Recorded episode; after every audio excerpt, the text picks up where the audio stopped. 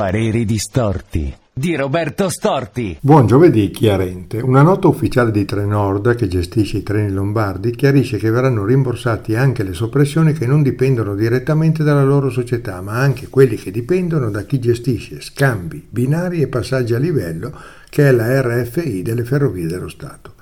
I rimborsi non riguarderanno tutti i viaggiatori danneggiati, ma solo coloro che hanno un abbonamento che vedranno ridursi qualche mese dopo l'importo.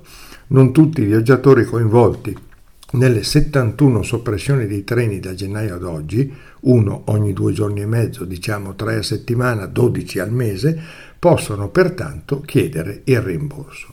Secondo quanto dichiarato dalla consigliera della Lega, solo ventuno su settantuno sono colpa di Trenord.